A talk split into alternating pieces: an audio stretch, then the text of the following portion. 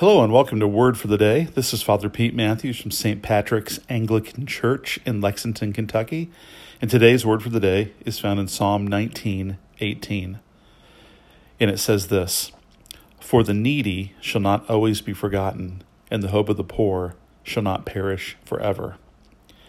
This verse is in the midst of a psalm where David is writing and he's thinking of his enemies and those who oppress him and how as he writes, things are not going well, but he he ends up by putting his trust in God. And this is often the flow of the Psalms, and declares a truth about God that God's the kind of God where the needy shall not always be forgotten, and the hope of the poor shall not perish forever.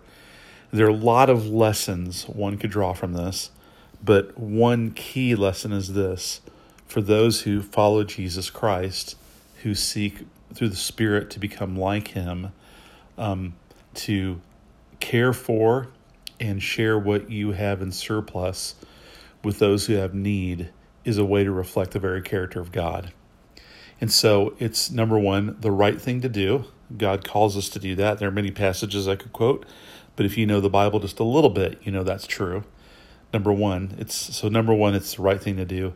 Second, it's a witness to the character of God and a witness to the value system of God's kingdom that the broken, the needy, the least, the last, the lost, those who are marginalized are brought into the kingdom. So every time disciples and every time the church um, uh, cares for those who have need, um, we uh, we are a witness to uh, God's character and a witness to the value system of the kingdom of God. We show the kingdom of God actually be be the kingdom of God in those moments.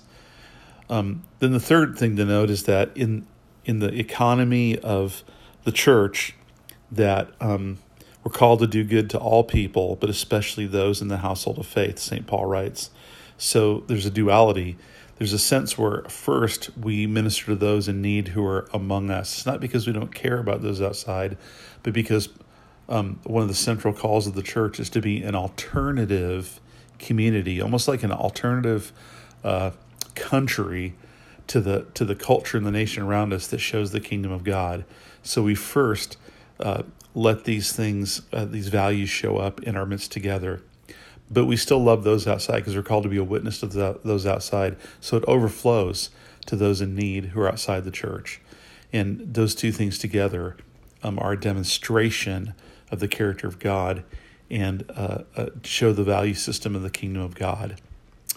Um, there's a professor professor at Wheaton College who um, uh, teaches about sort of uh, church life and church structure and ministry and mission. His name is Ed Stetzer, and he often says we're, we're called by the, as the church to to declare the gospel to our culture, and we do that through um, gospel proclamation and gospel demonstration.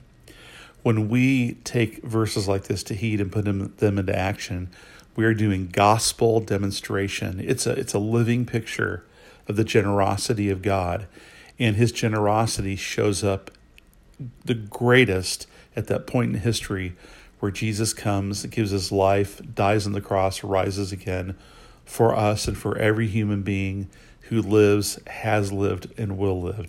The ultimate generosity of God, and we embody that and demonstrate that when we step in to the value system of the kingdom and demonstrate the kingdom of God by living out this verse from Psalm 918. I'll read it again.